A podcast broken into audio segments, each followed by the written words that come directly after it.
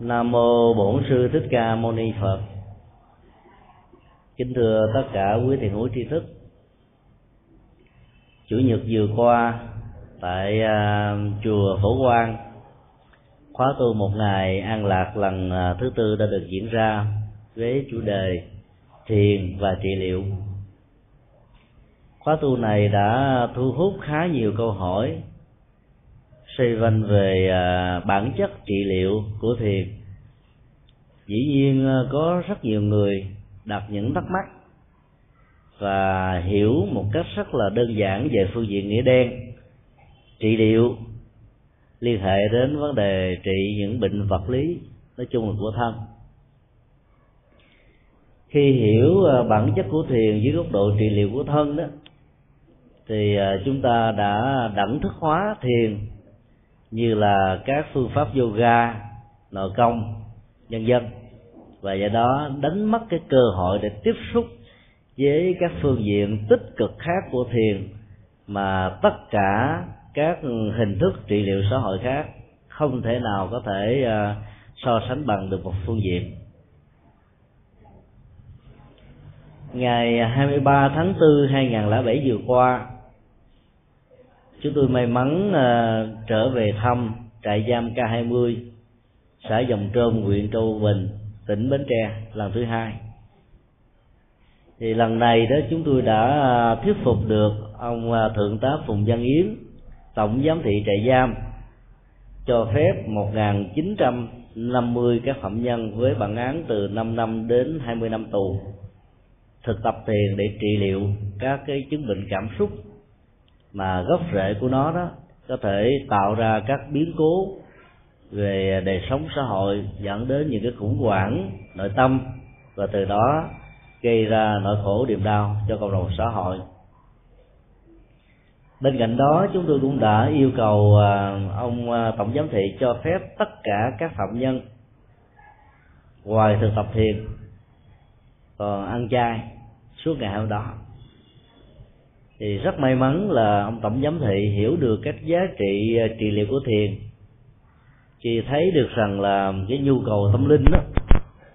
nó sẽ giúp cho các phạm nhân chuyển hóa đến tận gốc rễ những quan niệm sai lầm, dẫn đến các cái nhìn, suy nghĩ, hành vi có hại cho họ và cho những người khác. Ngày hôm đó, đó trong phần chia sẻ, chúng tôi có đề cập đến một cái cái khái niệm mà phần lớn các phạm nhân đều rất ngạc nhiên, đó là thay đổi dấu quyền ở chữ nhà tù trở thành nhà tu. Họ nói làm thế nào có thể biến nhà tù trở thành nhà tu? Chứ tôi nói rất đơn giản đó, là trong các cái đại tu viện của Phật giáo, về địa hình nằm ở những cái khu vực mà không khí tùng lâm với sự yên tĩnh tuyệt đối, hòa quyện với thiên nhiên, đã làm cho con người có được cái năng lực bế quan tỏa cản với các thói quen mà sự lao theo nó đó có thể gây ra một cái trở lực rất là lớn cho đời sống cũng như là hạnh phúc của bản thân mình. Những nhà tu sĩ Phật giáo thỉnh thoảng còn phải nhập thất để rèn luyện tâm linh và giới hạn mình ở trong một cái phạm vi vài mét vuông, không chỉ là vài tháng, vài ngày, mà đôi lúc còn diễn ra đến vài năm. Điều gì đã làm cho họ có thể cảm thấy thoải mái và hạnh phúc để những giây phút ngồi như thế nó được vững chãi, nhẹ nhàng, thư thái, thảnh thơi? Là bởi vì họ đã chuyển hóa được cái phần tâm và thấy rất rõ là bản chất của hạnh phúc nó không lệ thuộc vào các phản ứng của giác quan, vốn có thể tạo ra các ảo giác kích thích gây hưng phấn thần kinh, và người thế gian thường đánh đồng nó với bản chất của cực lạc hay là niết bàn. Nhờ nâng cái cấp hạnh phúc ở một mức độ của đời sống tĩnh tại mà các vị thiền sư, các hành giả Phật giáo nói chung đã làm cho họ trở thành là những con người hạnh phúc nhất. Và chính vì thế, nếu thay đổi cái quan niệm đang ở trong tù là đang ở ở trong tu, thì những người tù nhân không còn là tù nhân nữa mà họ là các hành giả. Cái thời gian từ năm năm đến hai mươi năm tù đó, mỗi một giờ phút nghĩ rằng mình bị quản lý bởi công an, bởi luật pháp, bởi sự trừng phạt, bởi nhân quả đó, thì họ đang ngồi trên đống lửa mà từng tích tắc của thời gian trôi qua, từng động tác gỡ từng trang lịch sẽ làm cho họ có cảm giác là một ngày tù bằng nghìn thu ở ngoài. Bản chất và trọng tâm của việc biến nhà tù thành nhà tu theo lời đề nghị của chúng tôi nằm ở chỗ là làm thế nào để thực tập thiền quán, tháo gỡ được gốc rễ của mình. Trong sự thực tập đó đó, chúng tôi đã đề nghị họ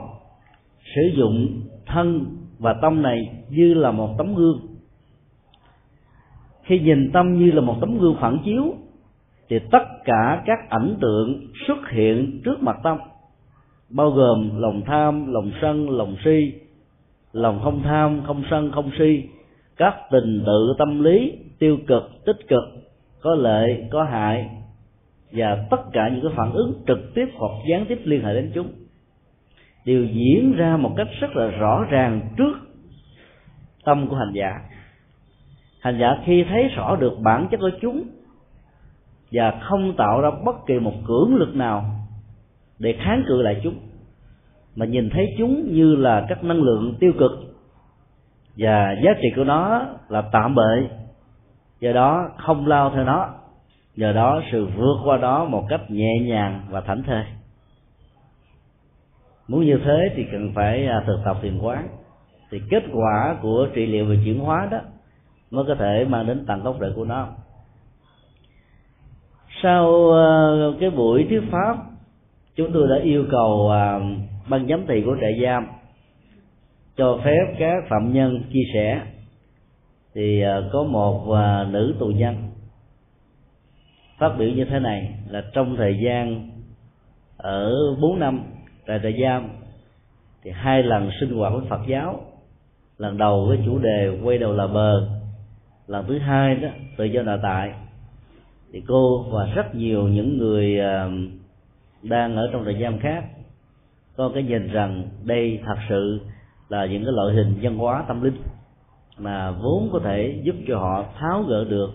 nỗi khổ niềm đau của một người bị bị trừng phạt. Cái lời chia sẻ đó nó nói lên từ trái tim của một người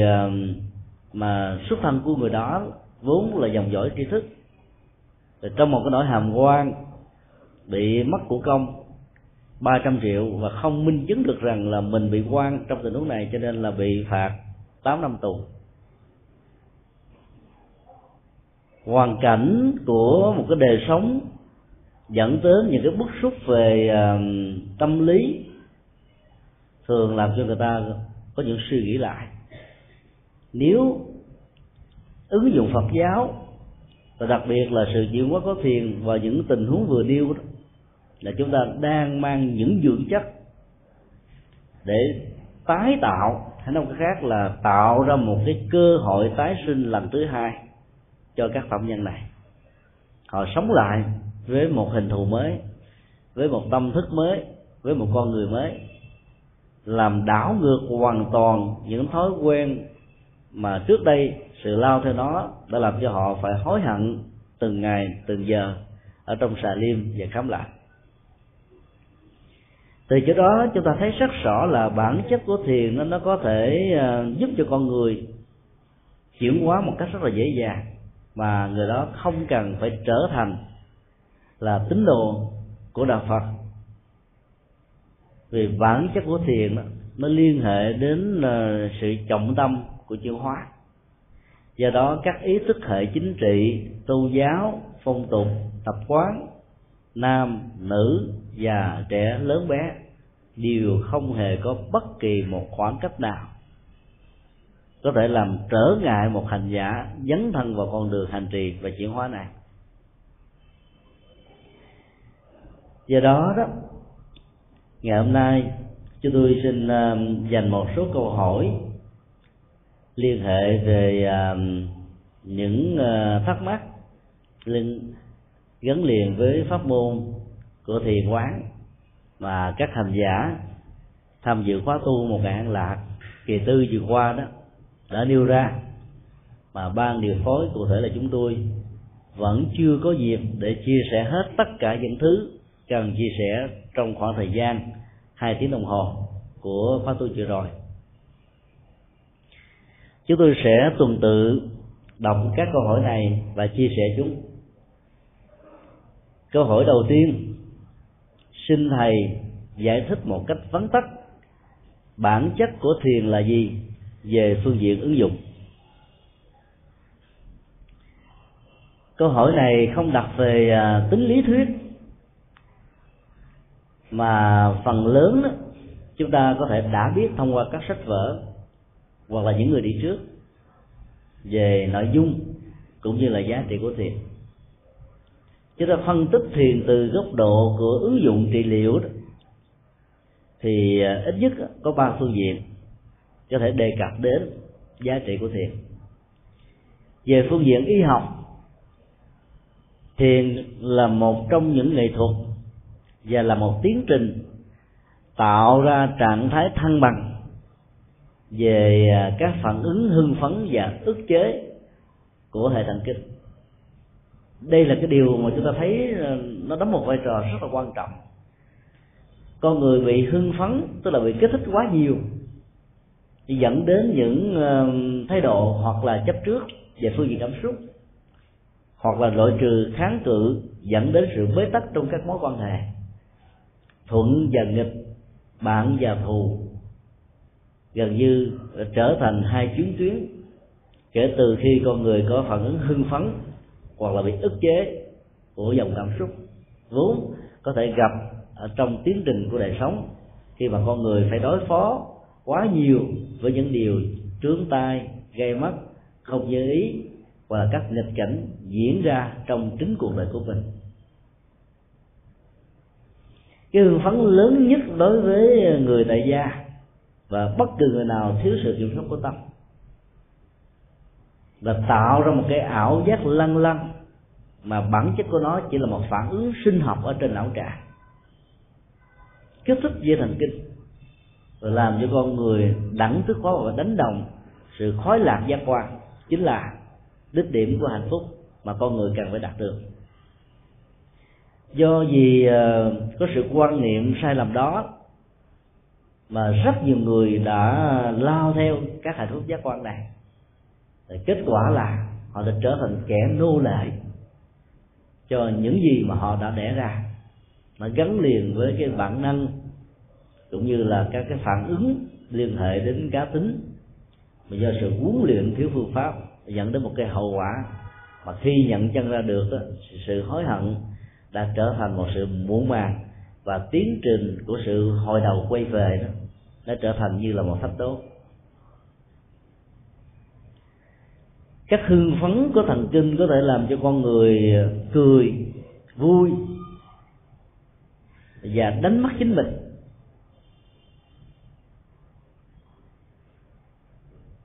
Lời dẫn vào kinh Địa Tạng có một câu năm chữ rất hay: ham vui khổ vô cùng. Diễn dịch dưới góc độ y học đó, để cho tâm trạng và dòng cảm xúc bị hưng phấn theo niềm vui của các bạn giác quan, thì sự mời gọi khổ đau, trở ngại, bệnh tật và những hậu quả của chúng là điều khó có thể tránh khỏi lắm. Trong lúc mà bản chất của sự hưởng thụ các niềm vui vật dục của thế giới vật chất đó, thì con người không còn thấy và không còn muốn nhìn thấy cái hậu quả có thể có và các đe dọa của nó ở hiện tại cũng như là trong tương lai. Sau khi cái cuộc vui đó nó đã trôi qua rồi, thì lúc bây giờ đối diện với bản thân mình, với những hậu quả, thì con người mới bắt đầu giật mình, tỉnh thức. Và đôi lúc có nhiều người đã không còn tin rằng mình có thể làm lại cuộc đời, vì khổ đau nhiều quá, bất hạnh nhiều quá, tội lỗi nhiều quá. Cái tâm trạng đó đã làm cho một số người mất phương hướng, chọn lấy con đường tự tử. Cho nên hưng phấn dây thần kinh theo kiểu đẩy và đưa cái đà của khoái lạc giác quan theo một cái hướng tăng dần điều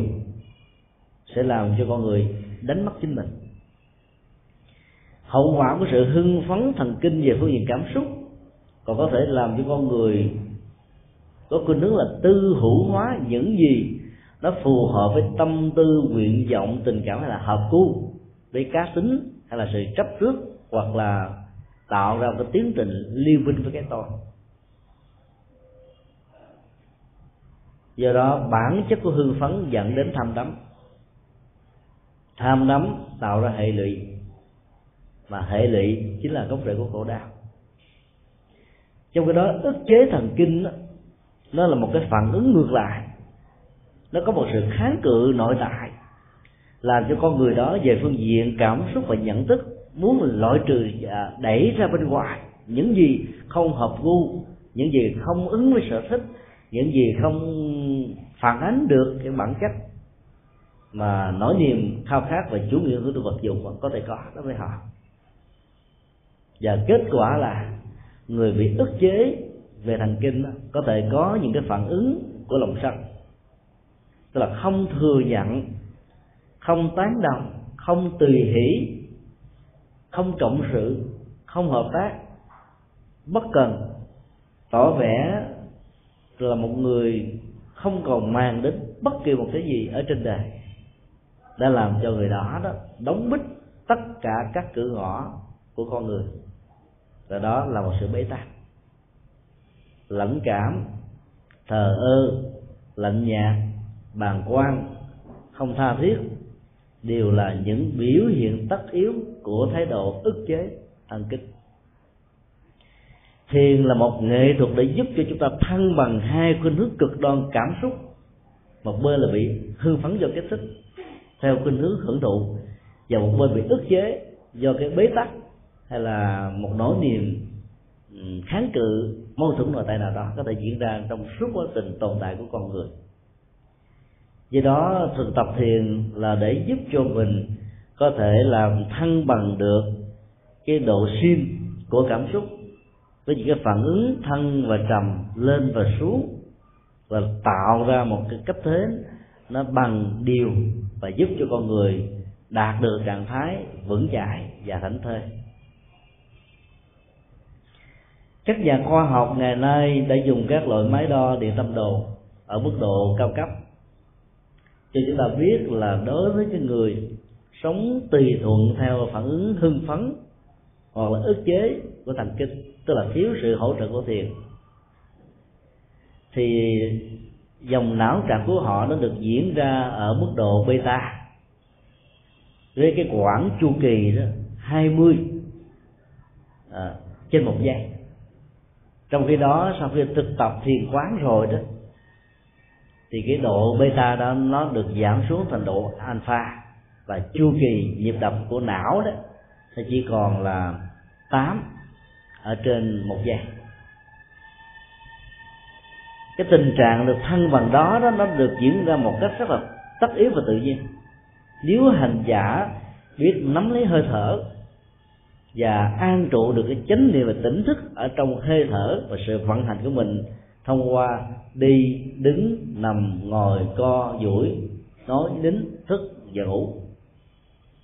Thì rõ ràng cái độ thăng bằng cảm xúc như vừa nêu với tám chu kỳ một giây của alpha nó sẽ làm cho con người đạt được cái sự tĩnh tại, nhẹ nhàng, thư thái, và tất cả những cái phản ứng cũng như là các thói quen của khoái lạc giác quan đó, nó không còn đủ áp phê và còn đủ đô để cưỡng chế con người, buộc con người phải đi theo quỹ đạo của chúng. Do đó ai sống với cái luồng cảm xúc lên và xuống, buồn và vui, thăng và trầm, nay thế này mai thế kia, biết rằng là mình đang trở thành là kẻ nô lệ của cái giác quan, và bản chất của hạnh phúc mình là một sự biến dịch. Và do đó cần phải thực tập thiền để làm chủ lấy bản thân mình. Về phương diện phương pháp đó, chúng tôi định nghĩa rằng là thiền là một trong những nghệ thuật rất là đặc sắc để chuyển hóa cái tâm của con người nhằm thiết lập trạng thái chánh niệm và tỉnh thức ở trong tất tất cả các động tác mà con người đang có mặt, và chứng kiến sự có mặt đó thông qua các động tác. Sự vận động của con người thường gắn liền với các tư thế đi, đứng, nằm và ngồi. Ai đi cũng phải để ý. Dân gian Việt Nam, nhất là những bà mẹ, thường giáo dục con em, nhất là con em nữ, con hãy để ý đệ tứ về các công việc, về đời sống, về tánh tình, về mối liên hệ giữa mình và những người khác. Cái khái niệm mà để ý đệ tứ đó đó, nó phản ánh được một phần của chánh niệm và tỉnh thức theo tinh thần Phật dạy. Và trong tiếng Anh họ dùng bằng dịch bằng cái từ mindfulness với hình thức là danh từ, mindful với hình thức tính từ. Và hiểu nghĩa một cách chữ đen nghĩa trắng đó, tức tình cách đầy ắp hay là có ý thức ở trên nền tảng của tâm. Thì sự để ý đệ tứ là một trong những cái nghệ thuật làm cho người ta trở về với chính mình, mà các thiền sư Trung Hoa thường gọi là phản quan tự kỷ, tức là quay về chiếu soi lấy cái tôi. Rồi cái tôi đó nó có những góc cạnh của cống cao, ngã mạn, hờn dỗi, ganh tị, hơn thua, hoặc là cái tôi của một cái sự suy sẹo về bản ngã như là mặc cảm, tự ti, chán nản, thất vọng, vân vân, và các cái góc độ liên minh khác của cái tôi như là ngã si, ngã kiến, ngã mạn và ngã ai. Phải thấy rõ về sự vận hành của chúng thì chúng ta mới có thể thiết lập và làm chủ được cái dòng cảm xúc của mình. Cho nên là một hành giả thực tập thiền đó cũng là đi, đứng, nằm, ngồi như bao nhiêu con người và các chủng loại có tình thức khác, nhưng cái trọng lực của tay cũng như là giá trị tâm linh ở trong sự vận hành này nó hoàn toàn vượt lên trên các sinh hoạt thông thường. Nhờ cái trạng thái để ý đệ tứ ở trong sự vận hành mà các hành giả thực tập thiền nó không bao giờ tạo ra trạng thái ly thân, cách ly giữa thân và tâm. Nếu bản chất của thiền là một nghệ thuật để cho thân và tâm được hội tụ và đồng hiện hữu cùng một lúc, không tách rời lẫn nhau, như là đôi vợ chồng một cách chung thủy, thì bản chất và sự tiến triển của thiền theo con đường vừa nêu sẽ giúp cho chúng ta thấy và ý thức rất rõ về sự vận hành của cơ thể với ý thức tồn tại thông qua hơi thở, nụ cười và sự tồn tại một cách rất là rất là có chủ ích. Do đó khi mới bắt đầu thực tập đó, thì sự cố công dụng ý có thể làm cho chúng ta trở thành hơi gượng gạo, vì cố để ý quá đó nó trở thành mất tự nhiên, mất thăng bằng, giống như là một người mới bắt đầu tập lái chiếc xe đạp. Càng cố ý thức về sự vận chuyển cũng như là sự thăng bằng của chiếc xe đạp thì chiếc xe đạp lại có cơ hội bị ngã nhiều hơn. Nhưng về lâu khi tôi tập quen rồi đó thì lúc bấy giờ các sự để ý đệ tứ đó nó trở thành một cái phản xạ vô điều kiện hay là phản xạ vô thức,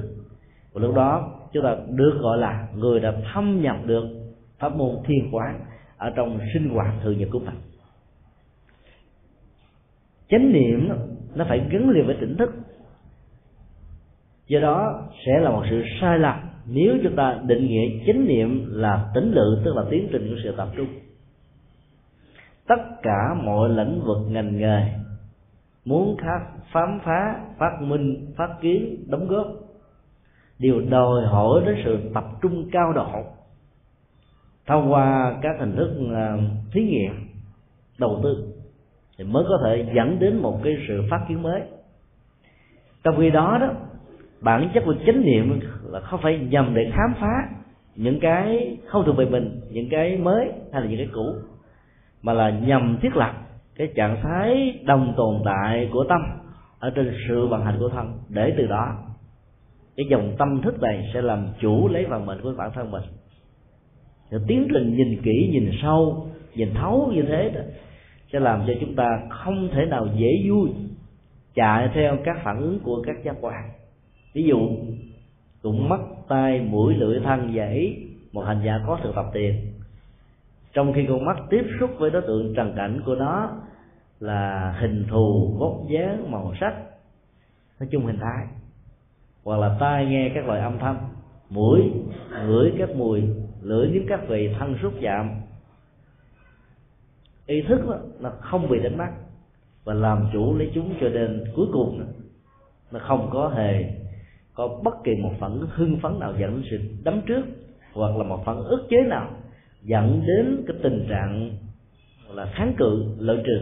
như là hậu quả của lòng sân. Do đó nghệ thuật huấn luyện các thói quen thông qua việc đi, đứng, nằm và ngồi một cách đồng hành với ý thức của chánh niệm đã giúp cho con người được mở mắt của thời gian. Do đó sự tập trung cao độ của ý thức như các nhà khoa học không phải là chánh niệm, mà nó chỉ là một cái phần ban đầu về thăng bằng của tâm. Nhưng mục đích của họ đó là nhằm để phát minh những cái mới, cho nên cái đó nó có thể tạo ra niềm vui của khoái lạc giác quan, với cái chủ nghĩa rằng mình là tác giả của những điều mới này. Và do đó cái tôi đó nó được trương sình theo nhiều cái thức mà luật pháp thế giới qua các tác quyền bảo hộ con người, để con người vướng vào ở trong một cái bẫy của cái tôi thông qua nhiều cái thế khác nhau. Trong cái đó một hành giả của thiền thì hoàn toàn đi ngược lại của khuynh hướng đó. Ý thức về những gì mà mình đang làm, đang diễn ra để làm cho năng lượng và hiệu suất của công việc đó đạt được ở mức độ cao hơn. Khi một người đang làm việc tại công xưởng mà tâm cứ đối hoài về công việc ở gia đình thì cái năng suất làm việc sẽ bị giảm, rủi ro tai nạn chắc chắn có thể có,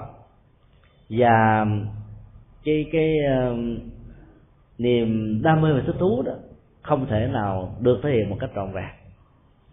Do đó chánh niệm là một trong những nghệ thuật về phương diện lao động và sản xuất tạo ra hiệu quả cao nhất.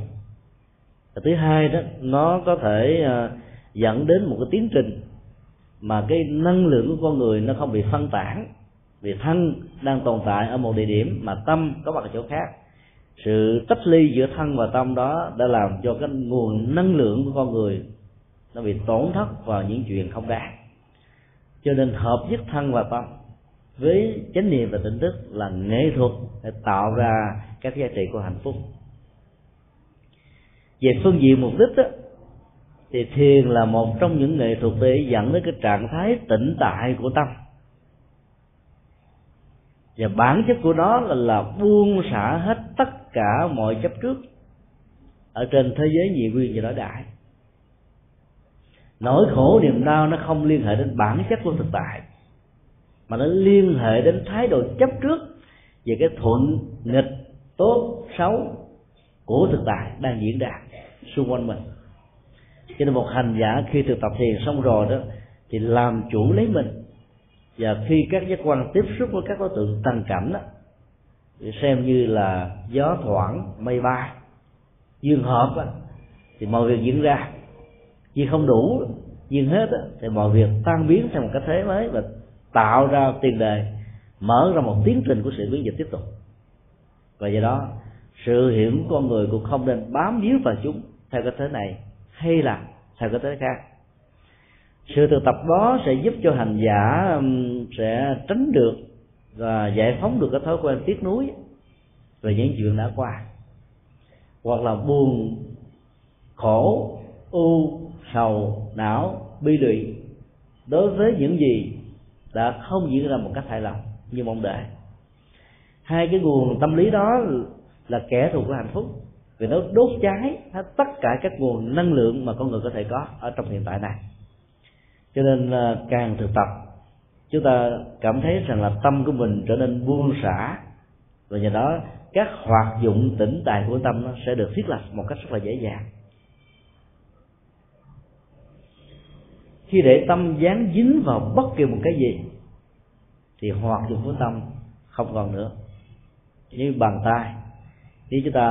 ghi chặt lại như thế này, và nói theo ngôn ngữ của một vị thiền sư Trung Hoa,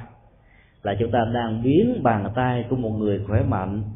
trở thành một bàn tay cùi. Và do đó các hoạt dụng nắm, mở và tác dụng của bàn tay đối với cuộc sống nó sẽ bị mất đi hết tám mươi cho đến chín mươi phần trăm. Một con người được gọi là sống với thiền, tức có chất liệu của sự buông xả đó, không có nghĩa là không làm gì cả. Có mắt thì đi bịt, có lỗ tai thì giả vờ như điếc, có lỗ mũi không nghe, có cái lưỡi không nếm, có thân không hề xúc chạm. Mà tiến trình của các giác quan tiếp xúc với đối tượng trần cảnh của nó vẫn diễn ra hàng ngày, hàng giờ một cách rất bình thường. Nhưng ở trong tiến trình này đó, các ý thức và các thức giác quan không diễn ra theo một cách chế, hoặc là kháng cự, hoặc là đồng tình, hoặc là chấp trước, hoặc là lợi trừ, theo thế thuận và nghịch, như là kế hoạch tất yếu của hưng phấn và ức chế của thần kinh. Người tiếp xúc với thế trần cảnh như thế được gọi là người buông xả, tức là mọi thứ mà không bị dướng chấp vào bất kỳ một cái gì, ngay cả thành quả tốt, kết quả đẹp, các giá trị hay, và ngay cả các dùng các dòng cảm xúc hạnh phúc. Thì người buông xả sẽ trở thành một cái người luôn luôn mới, tươi, hạnh phúc, giàu. Cái mức độ làm việc có thể bằng năm bảy người khác nhau, mà theo cái quy trình y học của sức khỏe đó, thì người đó sẽ bị tổn thọ. Cái nguồn năng lượng nó đã bị sử dụng một cách cạn kiệt, như là chiếc xe chạy quá tốc độ, chạy liên tục mà không hề có nghỉ ngơi. Theo cái đó, sự buông xả của thế giới tâm ở trong trần cảnh và sự tiếp xúc của các cái quả sẽ làm cho mỗi một giây phút trôi qua là một giây phút của sự làm mới. Cho nên về phương diện mục đích này đó, thì các hành giả cần phải đạt được trạng thái buông xả, nghĩa là tâm ngày càng thoải mái, nhẹ nhàng, thảnh thơi, và tất cả mọi uh, dướng dính ở trong cuộc đời này nó, nó không có cơ hội để khống chế hành giả. Thì làm được như thế thì hành giả được gọi là một người đang thực tập thiền và có kết quả ở trong sự thực tập, thực tập thiền.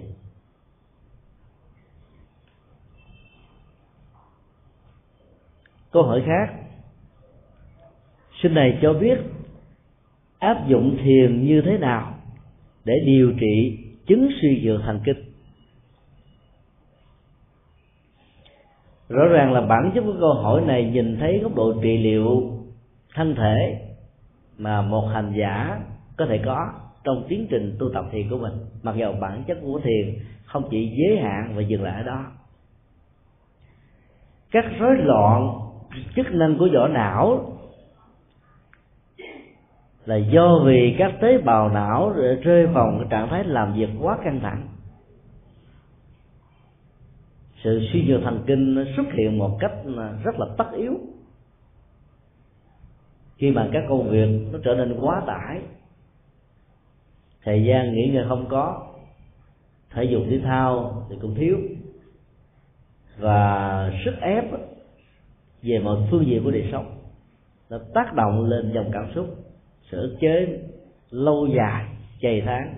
làm cho toàn bộ hệ thống thần kinh nó bị suy giảm cái tính năng hoạt động của nó. Và do đó đó, khi một hành giả thực tập thiền sẽ có một cái ảnh hưởng tạo ra cái tiến trình phục hồi các chức năng thần kinh bị rối loạn, và nó tạo ra cái trạng thái thư giãn, nghỉ ngơi của của tâm và của thân nói chung. Sức ép của cái thế giới hiện đại, như là thế giới công nghiệp hóa, thì con người trở thành như là một cái máy, và thời gian như là một cái sự thúc đẩy rất là căng thẳng buộc con người phải chạy đua. Cho nên phương tiện tiện nghi vật chất có thể có ở trong một đời sống công nghiệp hóa, nhưng ngược lại cái giá trị tĩnh tại, nhẹ nhàng, thư thái của tâm đó có thể bị mất đi. Thế giới của phương Đông từ nhiều ngàn năm qua có cơ hội tiếp xúc với sự thư thái, nhẹ nhàng, Bây giờ khi cái chủ nghĩa của toàn cầu hóa xuất hiện, nó tạo ra một sự biến dịch và thay đổi cái cấu trúc quan niệm, văn hóa, phong tục, tập quán, bao gồm luôn cả tôn giáo, làm cho nhiều người phải suy nghĩ lại và đông đo tính điểm cái được gọi là bản chất của hạnh phúc. Trong sự đông đo tính điểm bản chất của hạnh phúc này, sự lựa chọn đã diễn ra như là sự tất yếu hoặc là một cách bất đắc dĩ. Thế giới phương Tây sau khi ngán ngẩm với các giá trị vật chất, họ có khuynh hướng tìm về các giá trị tâm linh tĩnh tại. Còn thế giới phương Đông đó thiếu về các giá trị vật chất là nhiều quá, cho nên trong cơn lốc toàn cầu hóa làm cho họ bị cuốn hút, trôi và chết chìm ở trong cái sự vươn lên mà bản chất của công nghiệp hóa trước nhất có thể mang lại sự phát triển về kinh tế. Đạo Phật dạy chúng ta một cách nhìn không phải chỉ dừng lại sự phát triển, mà làm thế nào để tạo ra tiến trình phát triển bền vững. Đó theo ngôn ngữ của Liên Hợp Quốc, phát triển bền vững theo Phật giáo không phải là sự phát triển về phương diện kinh tế đơn thuần, mà nó phải đảm bảo được ở trong từng bước của sự phát triển này, làm thế nào để cho nguồn tài nguyên và thiên nhiên do con người sử dụng để khai thác về các giá trị kinh tế đó vẫn được đảm bảo để tạo ra trạng thái hạnh phúc và sức khỏe của con người trong cái cộng hưởng nhân duyên mà con người sống như là một thực tại. Và thế giới của cỏ cây hoa lá trời mây đông nước cũng đều là những thực tại tương tự. Cho nên phát triển kinh tế mà làm thương tổn đến cái nguồn tài nguyên thiên nhiên không phải là phát triển bền vững. Thứ hai, sự phát triển bền vững phải đảm bảo được các giá trị đạo đức và đời sống tinh thần. Nếu như nơi nào phát triển được kinh tế mà sự an bình của đời sống hạnh phúc không còn nữa đó, thì phát triển đó là dẫn đến cái tiến trình sự hủy diệt, chứ không phải là sự phát triển bền vững. Do đó lấy khái niệm của Liên Hợp Quốc gắn vào cái trọng tâm của Phật pháp, thì chúng ta thấy rất rõ cái bản chất của hạnh phúc nó không nằm ở sự phát triển hay không phát triển, mà tạo ra một tiến trình thăng bằng về cảm xúc, về sự làm chủ cảm xúc của con người. Tất cả các tiện nghi vật chất nếu có chỉ là một công cụ để phục vụ hạnh phúc giác quan nếu sử dụng chúng đúng cách, và nó có thể trở thành kẻ thù của hạnh phúc nếu chúng ta lạm dụng hoặc là bị cuốn trôi theo nó. Chạy theo cái chủ nghĩa vật dụng dưới cơn lốc của toàn cầu hóa, ngoài các giá trị kinh tế như vừa nêu, thì tâm thức của con người đang phải đối đầu với rất nhiều sự căng thẳng và quá tải, thì cái đó nó tạo ra sự suy nghĩ thần kinh thôi. Thiền về phương diện trị liệu có thể giúp cho con người tháo gỡ được cái chứng bệnh suy nhược này, thứ nhất là nó phục hồi được cái chức năng bộ não, thứ hai đó nó tạo ra tiến trình thư giãn của tâm hay là buông thư của tâm nhờ sự thực tập buông xả. Hành giả có thể um, thực tập bằng cách là theo dõi hơi thở, hơi thở vào ra nhẹ nhàng, sâu sắc, lắng và không hề tạo ra bất kỳ một cưỡng lực nào trong tiến trình sự thở. Ý thức gắn liền và trung thành với sự vận hành của hơi thở, theo dõi hơi thở ra và vào, và lúc đó, đó chúng ta thấy cái tiến trình trao đổi chất thông qua hơi thở ra vào nó sẽ làm tươi nhuận hoàn toàn các tế bào già nua cũ kỹ. Sự trao đổi chất diễn ra như thế đó, nó sẽ làm cho máu được tươi, các neuron thần kinh đó, nó được làm mới, và nhờ đó mọi ức chế và hưng phấn của thần kinh nó sẽ được đặt vào trong quỹ đạo của sự thăng bằng.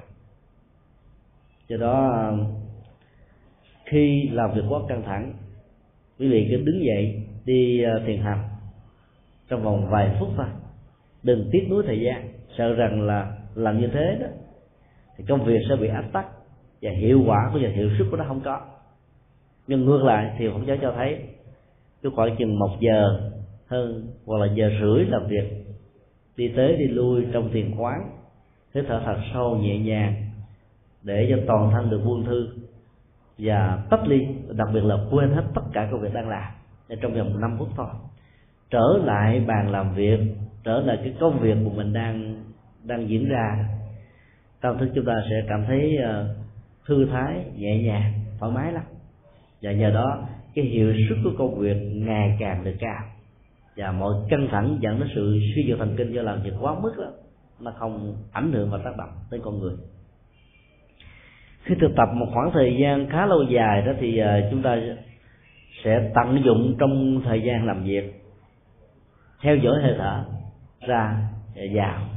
quán tưởng, buông xả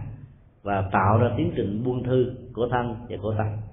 Vậy do đó cái áp suất của công việc đó, nó sẽ không làm cho con người trở nên quá căng thẳng và mỏi mệt. Nếu như cái biểu hiện thông thường của chứng suy nhược thần kinh đó,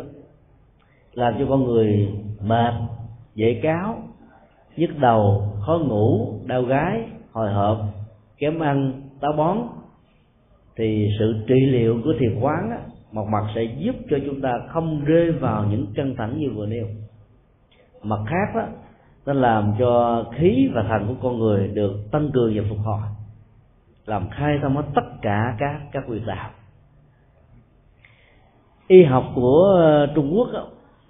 có triết lý rất đơn giản, rất hay: thông bất thống, thống bất thông. Cái gì mà có sự khai thông đó thì không hề có bất kỳ một cái đau nhức nào ở trên cơ thể. Chúng ta có thể thử hình dung một cái lừa ống cống thật là to với đường kính từ hai mét trở lên, thì dầu cho mùa mưa có ngập lũ đi nữa thì nước cũng khó có thể làm ngập tràn cái ống cống này, gây trở ngại ách tắc cho sự vận chuyển của giao thông của con người nói chung. Và khi ống cống nhỏ quá, rác rến bám vào ở trong các cái cái giao thông của ống cống, nhất là ở những cái chỗ chỉ ba hay chỉ tư đó, thì có thể làm ách tắc và cho đó nó sẽ bị thương sinh. Nước mặc dù ít nó vẫn có thể làm cho cái vùng đó trở thành tù động và mùi hôi thối xuất hiện. Cơ thể của con người với các kinh mạch huyệt cần đến sự khai thông, và do đó khi mà tất cả mọi thứ được khai thông thì không hề có một sự đau nhức nào có thể tồn tại trên cơ thể. Và ngược lại, chúng ta có thể suy luận chỗ nào còn có đau nhức là chỗ đó chưa được khai thông. Thống bất thông, thống là đau, bất thông chưa được khai thông. Tâm của con người nó còn là một cái tổ chức phức hợp gấp nhiều lần so với hệ thống kinh mạch ở trên cơ thể của con người. Các đau nhức về cảm xúc, các đau nhức về nhận thức, các đau nhức về ý niệm hóa, các đau nhức về tâm tư, những con người đó đều do con người không thông về bản chất buông xả và các giá trị tĩnh tại của thiền có thể mang lại. Và do đó khi một hành giả thực tập có nghệ thuật và phương pháp thì hành giả sẽ khai thông hết tất cả mọi ách tắc này, và nhờ đó không hề có bất kỳ một chứng bệnh về tim mạch, tiểu đường, ung thư, tạng phủ nào có thể xuất hiện như là sự kéo theo sau từ cái chứng suy nhược thần kinh.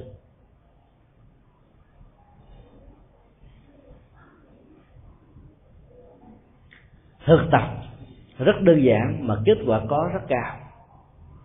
Do đó mỗi khi có cảm giác căng thẳng và mỏi mệt, quý vị nên đi thiền hành. Phương pháp đi đó ở trong truyền thống Phật giáo gồm có ba: thứ nhất là thiền hành, thứ hai là kinh hành, thứ ba là phi hành theo các võ sĩ của Nhật Bản. Khi đi thiền hành đó, thì mục đích của đến đó không phải là vấn đề cần đặt ra. Hành giả chỉ theo dõi sự đi để thiết lập trạng thái buông thư trên toàn thân và buông xả ở trên toàn tâm. Bây giờ đó thân và tâm nhẹ nhàng và thư thái. Còn đi đến đâu, à, đi về đâu không phải là vấn đề. Cho nên cứ đi một cách rất là thông thả, nhẹ nhàng, thư thái, theo dõi cái sự co duỗi cái bàn chân, đặt lên và đặt xuống ở trên mặt đất, bám lấy mặt đất một cách rất là vững chãi. Nhờ sự thực tập như thế đó thì ý thức có mặt là chung thủy hoàn toàn với thân, cho nên thân và tâm đã hiệp hiệp nhất, và nhờ đó trạng thái căng thẳng và suy nhược sẽ được khắc phục. Do đó khi đi thiền hành đi rất chặt, đi kinh hành nó diễn ra theo một tốc độ trung bình, mà mỗi bước chân đi đó nó có thể rộng bằng đôi vai của con người. Con người có thể theo dõi hơi thở và tầm mắt đặt tới phía trước trong vòng ba mét trở lại, để có thể đảm bảo được sự an toàn ở trong giao thông, và không để cho ý thức với sự tác động qua các giác quan, đặc biệt là mắt và tai, làm sao lãng và mất sự trọng tâm tập trung ở trong tiến trình của thiền quán. Sự đi như thế nó có thể diễn ra bằng một cái, cái, cái bước đi đó, dài gấp ba và nhanh gấp ba so với thiền hành, nhưng hành giả vẫn có thể thiết lập được trạng thái của chánh niệm và tỉnh thức. Đi kinh hành là đi ở mức độ trung bình, và giá trị của nó vượt lên trên sự đi tách bộ của con người. Có nhiều người mỗi buổi sáng thường đi vào các công viên hay là đi tản bộ hóng mát ở trên các vỉa hè trên đường phố, thì giá trị lớn nhất mà họ có thể đạt được là trị liệu về các chứng bệnh vô thân là hết. Cụ thể hơn đó, họ có thể giải phóng được một số sự đau nhức căng thẳng của các cơ bắp, và tạo ra một quá trình sức khỏe trên cơ thể được đảm bảo thôi.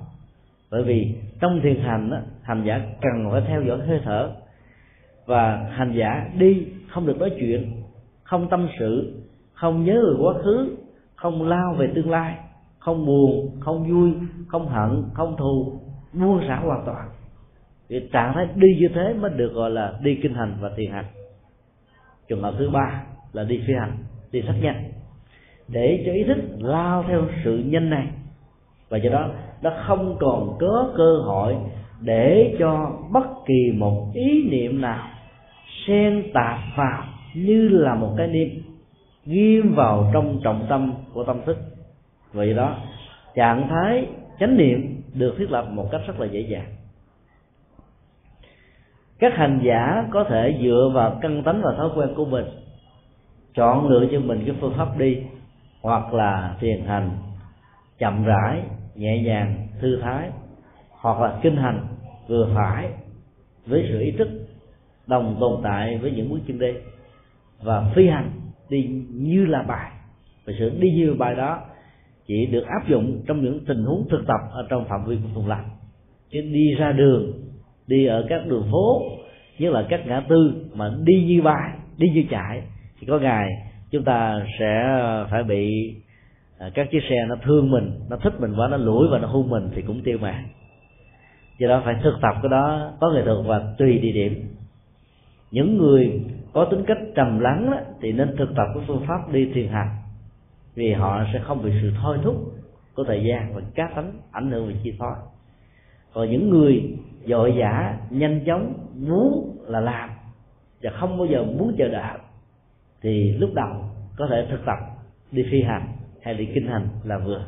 rồi từ từ nâng lên một bước trở thành đi thiền hành ở mức độ chậm rãi, nhẹ nhàng, thư thái, không còn để cho yếu tố của thời gian, môi trường, điều kiện, hoàn cảnh khống chế, ảnh hưởng, tác động, chi phối đến cái dòng sinh mệnh của chúng ta đang tồn tại. Sự thực tập đó, đó cốt yếu là tạo ra thông thả và buông thư. Chỗ nào có thông thả, chỗ đó không có suy nhược thần kinh. Chỗ nào có buông thư, chỗ đó không có ức chế của cảm xúc. Và do đó không hề có bất kỳ một chứng bệnh nào thuộc về con cháu, họ tộc của suy nhược thần kinh có thể ảnh hưởng đến đời sống và sinh mệnh của chúng ta.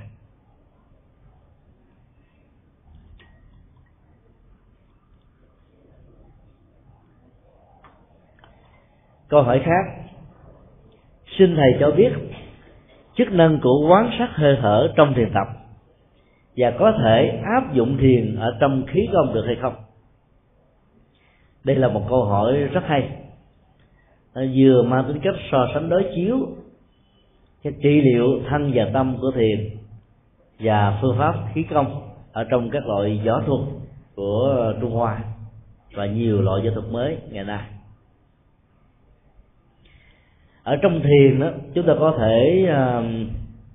thiết lập chánh niệm bằng hai cách thức, hoặc là tùy tức hoặc là sổ tức. Sổ tức là điểm hơi thở, hơi thở ra vào dài ngắn, chúng ta biết và tính điểm nó bằng các đơn vị bắt đầu từ con số một cho đến con số lớn nhất, cho đến khi sự thực tập đó được kết thúc. Để toàn bộ tâm ý vào cái phép điếm và phép tính cộng đó, không có trừ, không có nhân và có chia, để cho tâm không hề bị bất kỳ một sự phân hóa nào can thiệp vào trong tiến trình mà ý thức đang được diễn ra trên nền tảng của chánh niệm. Thì lúc đó hành giả sẽ buông thư được tâm. Thông thường đó, tâm của con người luôn luôn bị nối kết hoặc là dính với một cái gì đó như là một cái niệm. Càng bám víu vào cái niệm được dính ở trên dòng tâm thức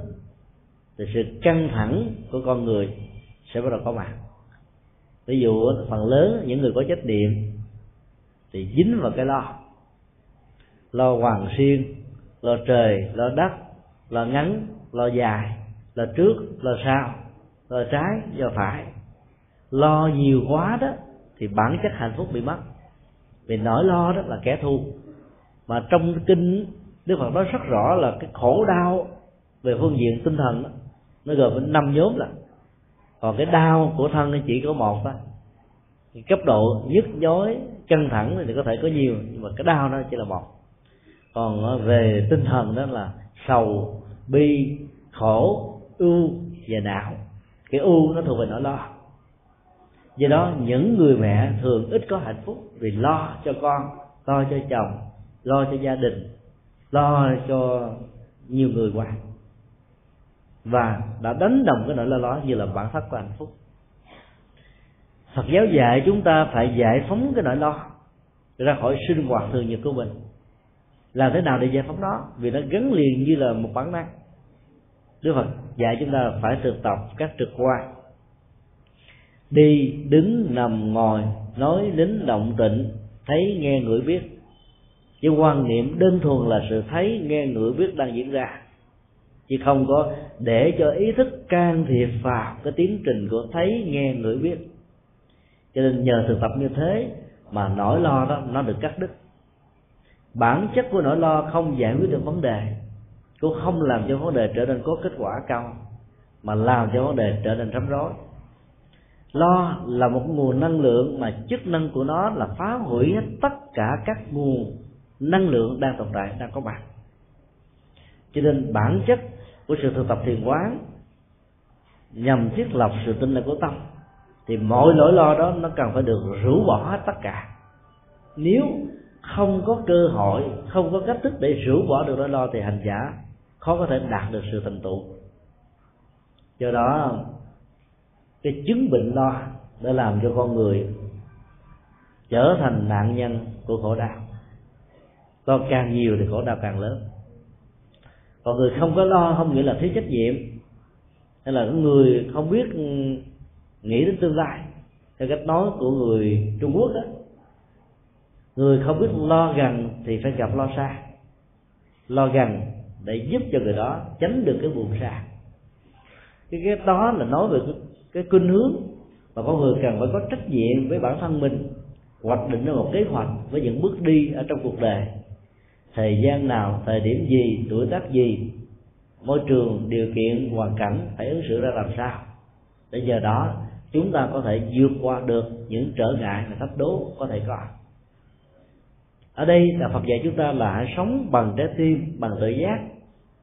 Cho nên cái trực quan sinh động của tự giác này có thể giúp cho mình giải quyết vấn đề một cách rất là nhanh chóng, có hiệu quả, tránh được trạng thái do dự, bần thần, thiếu quyết đoán.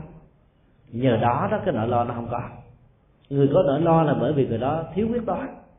và không thấy rõ được rằng hành động đó nó sẽ diễn ra như thế nào, hậu quả hay kết quả ra làm sao. cho nên mới gọi là kết hôn một cách trung thành với cái nỗi lo suốt cả cuộc đời của mình. Cũng vì cái tính cách của nỗi lo này mà sau khi qua đời đó, nhiều hương linh bị dướng vào tình và tưởng theo tinh thần của kinh niệm Phật Ba La Mật mà khó có thể được siêu sanh và thoát qua. Đối với những nhà phát minh, những nhà tư tưởng, những người có đóng góp trong các lĩnh vực ngành nghề của xã hội, những người ưu tư về quốc gia, xã tắc vân vân, thì cái phần tưởng này đó có thể làm cho họ được hạnh phúc khi còn sống, nhưng nó là tạo ra hàng loạt các đội lo, đội lo cáo thì sao rằng khi tôi đã đi mọi việc sẽ như thế nào, tôi đi rồi đó không có người thế mà làm được cái vai trò công việc của tôi. Nên nỗi lo về phương diện tưởng đó làm cho họ bị dướng ở trong thế giới của cõi âm, dưới thước là ngạ quỷ. Cái phần tình tệ hại hơn nhiều vì nó có phần trầm uất và nó chìm sâu ở dưới đáy sâu của tâm thức, cho nên khi nỗi lo nó khống chế đó làm cho họ lo đối với tính cách là tình yêu giữa nam đối với nữ, giữa vợ đối với chồng và ngược lại, hoặc là tư cách trách nhiệm của cha mẹ đối với con cái, hay là một người có vai trò vị thế đối với những đối tác trực tiếp hay là thuộc hạ của mình. Thì cái tình này nó tạo ra nỗi lo với những sự rắm rối, và cuối cùng là họ khó có thể ra đi một cách nhẹ nhàng và thư thái. Do đó nó phải thực tập thiền với tính cách là quán hơi thở bằng cách là điếm hơi thở ra và vào để giải phóng được nỗi lo, bài trừ hết tất cả các tạp niệm, làm chủ được cảm xúc, làm chủ được nhận thức. Cái phương pháp thứ hai là tùy tức, tức là theo hơi thở. Hơi thở ra thì ý thức mình cũng đi ra theo hơi thở, hơi thở vào cũng đi vào theo hơi thở, và sự vận hành ra và vào với chánh niệm thấy rất rõ sự vận hành của hơi thở, và từ đó chúng ta dọi soi vào bản chất của dòng cảm xúc mà kinh thường gọi là nếu có một lòng tham nào trỗi dậy thì chúng ta phải vạch mặt chỉ tên được lòng tham đó, nhưng không dùng cưỡng lực để vượt qua nó. Chỉ cần quán tưởng rằng là bản chất của lòng tham đang trỗi dậy như là một cái dấu hiệu biến thiên của cảm xúc, bản chất của nó là không thực thể, không thường thọ, và do đó sự nhận dạng như thế làm cho hành giả thấy tính chất quyển giả này không tồn tại, cho nên không bám theo, nhờ không bám theo và thấy buông xả được thiết lập, nhờ đó tất cả được trôi qua theo tiến trình của thời gian. Tùy thức là một trong những nghệ thuật để cho tâm không chạy theo bất kỳ một đối tượng trần cảnh nào dẫn đến hai phản ứng, hoặc là ức chế hoặc là hưng phấn, mà trở về với thân để làm chủ lấy thân. Chúng ta thử quan sát khi con người mới bắt đầu nằm ngủ, đặc biệt là các trẻ em, thì sự phập phồng của hơi thở nó sẽ tồn động ở vùng ngực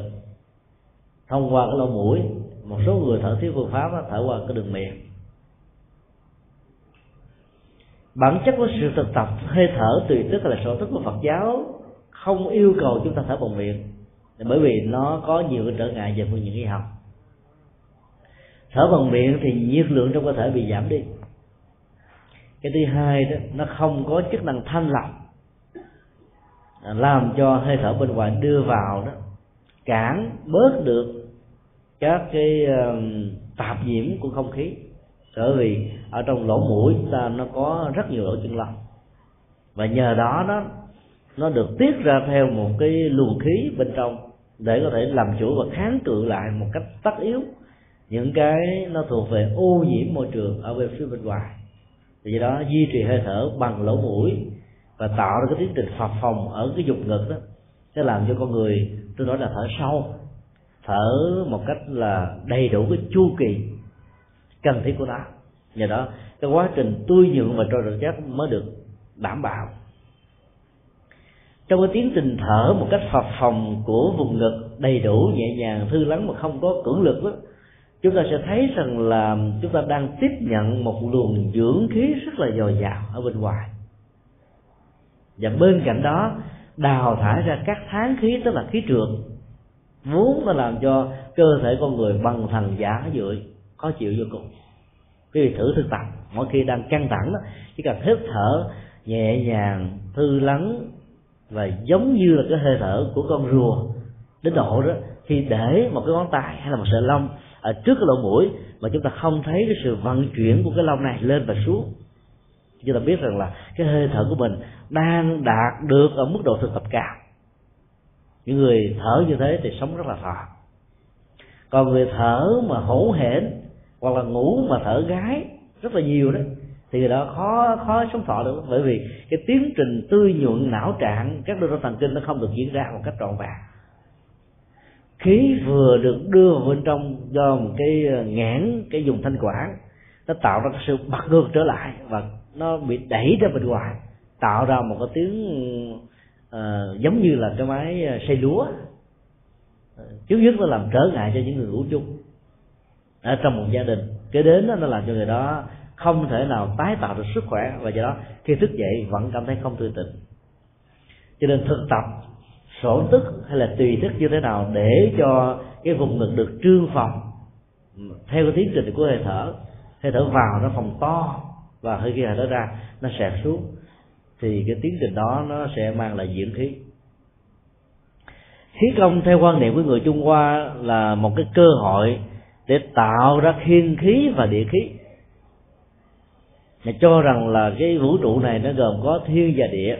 âm và dương. Và hạnh phúc của con người hữu sức khỏe là làm thế nào để thu nhận được cái phần tiên thiên và địa địa thiên, mà phần khí của trời và khí của đất. Muốn như thế thì các hành giả có thể quán cái sự chuyển động phập phồng lên xuống xẹp ở ở cái vùng ngực, và nếu vận dụng khí công thì chúng ta có thể đưa cái luồng khí đó vào ngay tận cái đan điền, tức là sau cái phần rúng, và trụ cái phần khí ở cái vùng đó, thì lúc đó là phần khí này sẽ chuyển nó toàn thân. Thì giá trị trị liệu y học của nó đạt được ở mức độ cao hơn. Các hành giả thiền của Phật giáo thì không nhấn mạnh tập trung hơi thở ở vùng đan điền, là bởi vì bản chất của sự thực tập thiền không phải là để cho hạnh phúc của của thân, tức là tử thọ, mà nằm ở chỗ là hạnh phúc toàn toàn tâm. Tuy nhiên mình có thể phối hợp giữa hai bên thì kết quả vẫn có thể đạt được. Bên cạnh cái khí công nó còn có các giá trị của tâm thức nói chung. Người Trung Hoa cho rằng cái vùng đan điền là khí hải, tức là biển của khí, trung tâm của khí lực, gốc của tất cả chân hỏa mà con người cần có để duy trì cái sức khỏe của con người.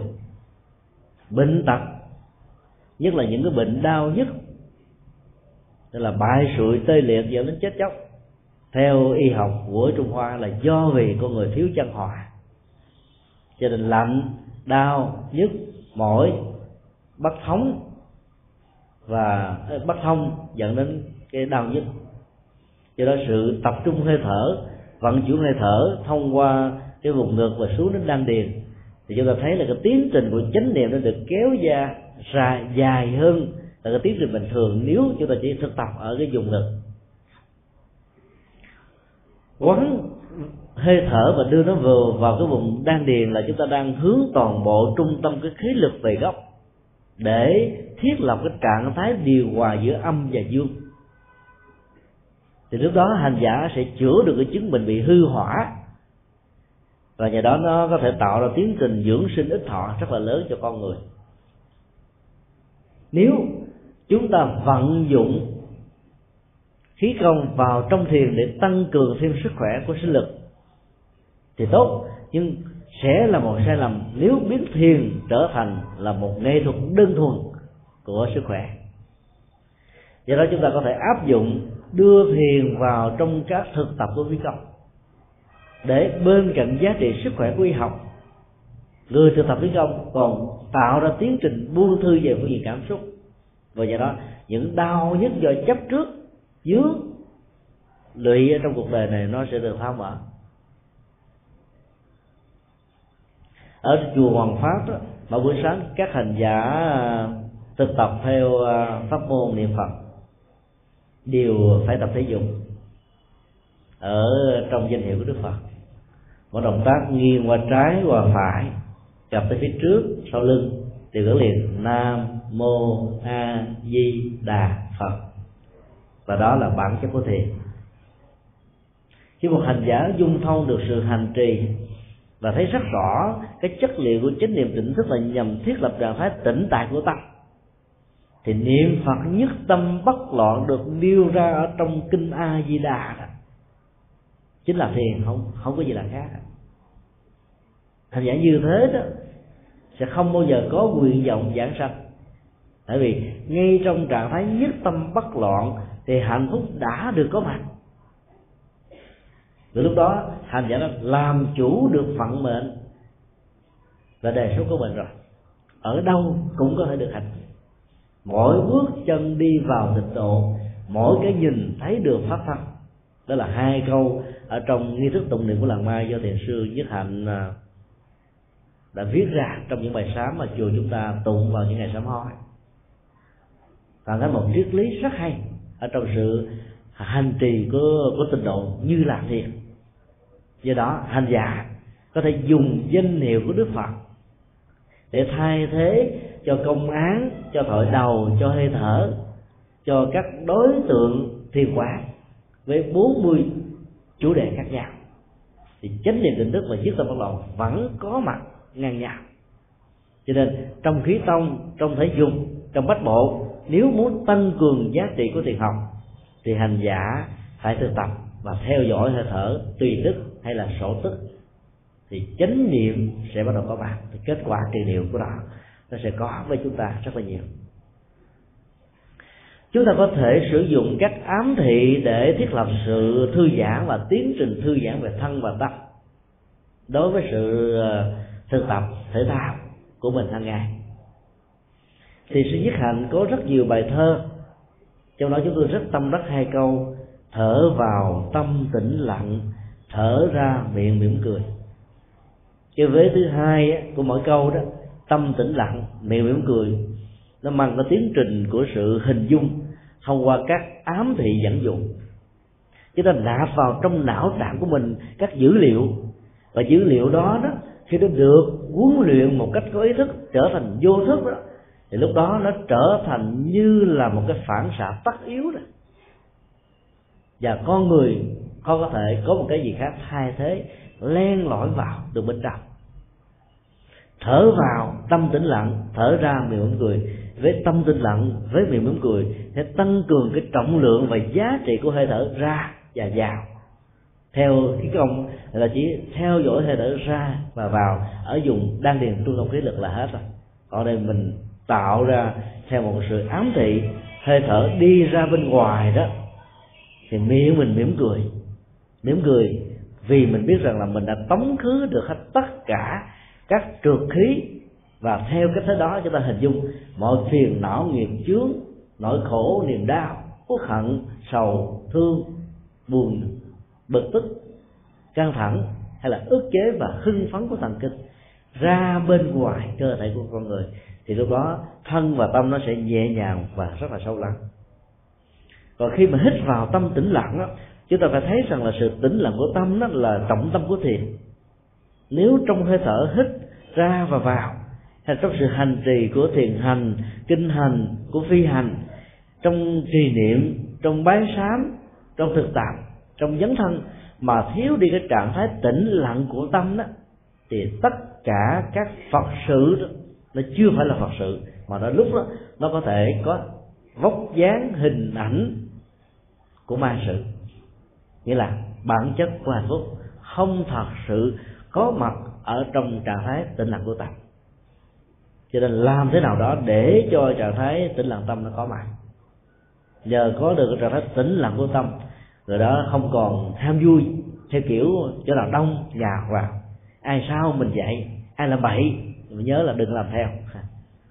Thì lúc đó là mình đang làm chủ được tiến trình nhận thức của tâm và tạo ra được sự tĩnh lặng của tâm. Thì lúc đó đó các chức năng của thiền tập đó nó sẽ tăng cường cái giá trị của khí công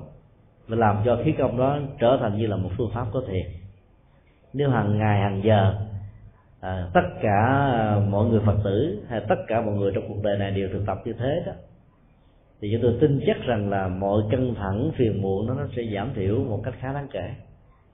Thì các tình trạng xung đột va chạm mà nặng nhất là các hình thù chiến tranh, các hình thái chiến tranh đó, sẽ không có mặt ở trên cuộc đời này nếu những người lính đều thực tập hít vào thở ra, miệng mỉm cười, tâm tĩnh lặng, thì làm sao nở bóp cò. Giả sử người ta có dùng cưỡng lực giết súng vào trong đầu mình cũng không sợ đâu. Tâm tĩnh lặng, miệng mỉm cười, cười với hạnh phúc, tĩnh lặng với bản chất nhân duyên của cuộc đời, thì tất cả một trạng thái sợ hãi đó nó sẽ không còn là nỗi đe dọa như là một tên đạo tặc hay là một tên du kích thầm lặng đang thường trực đeo đuổi bám víu vào con người ở nhiều phương diện và tình huống khác nhau. Cho nên chúng ta cố gắng thực tập, càng thực tập nhiều đó thì chúng ta sẽ có được cái kết quả nhiều, và kết quả đó rất là tất yếu. Hôm nay chúng tôi dự kiến là trả lời khoảng tám câu hỏi, nhưng mà cho đến bây giờ thì mới chia sẻ được có ba câu, thời gian cũng đã hết rồi, thì tạm kết thúc lại tại đây. Chúng tôi sẽ chờ một cái dịp khác để phân tích thêm về các giá trị của thiền và những cái thực tập đơn giản hơn để chúng ta có thể làm quen. Bắt đầu vào ngày mười chín thì chúng tôi sẽ có mặt tại Bangkok để làm công việc trong ban tổ chức cho Đại lễ Phật Đản của Liên Hợp Quốc, và chúng tôi sẽ trở lại chùa vào ngày ba mươi tháng năm dương lịch, tức là ngày mười bốn, để làm lễ sám hối, tức là nửa tháng sau.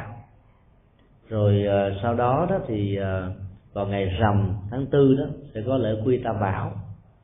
Ai đã ghi danh à, muốn phát nguyện trở thành đệ tử của Đức Phật để à, tôn thờ ba nền tảng tâm linh hỗ trợ cho mình trong những cái tình huống cuộc sống đó, thì à, có mặt tại chùa Giác Ngộ vào lúc tám giờ sáng. Còn ai chưa ghi danh đó thì à, lát nữa sau khi tụng kinh xong đó có thể ra đến à, văn phòng của chùa để ghi tên, tuổi, ngày tháng năm sinh, địa chỉ, số điện thoại, để chùa làm mã số đặt pháp danh trước, và đến cái ngày mà mình tới làm lễ quy đó thì chớ mang theo ba tấm ảnh, hai tấm ảnh ba bốn, một tấm ảnh hai ba để dán vào thẻ. Thì sau khi làm lễ quy uh, tam bảo xong rồi đó thì uh, một hai ngày sau chúng tôi sẽ đi uh, Hoa Kỳ để uh, giảng pháp cho một số nơi uh, có duyên. Có lẽ là giữa tháng tám dương lịch hoặc là cuối tháng tám thì chúng tôi mới trở lại. Thì sau cái buổi thuyết pháp tại đây đó thì mấy kỳ sau sẽ có quý thầy tại chùa sẽ tiếp tục là công việc này, và các khóa học ở tại chùa à, Xá Lợi năm buổi một một một tháng, chùa Ấn Quang như là chùa Giác Quyên, à, chùa Đức Quang đó sẽ phải tạm dừng ở trong vòng ba tháng. Chúng tôi chân thành cáo lỗi về cái tình huống không thể không làm, và sẽ gặp lại quý vị sau cái chuyến đi Hoàng Pháp ở Hoa Kỳ trở về. Kính chúc tất cả được an lành. Chúng ta kết thúc và hồi hướng tới đây.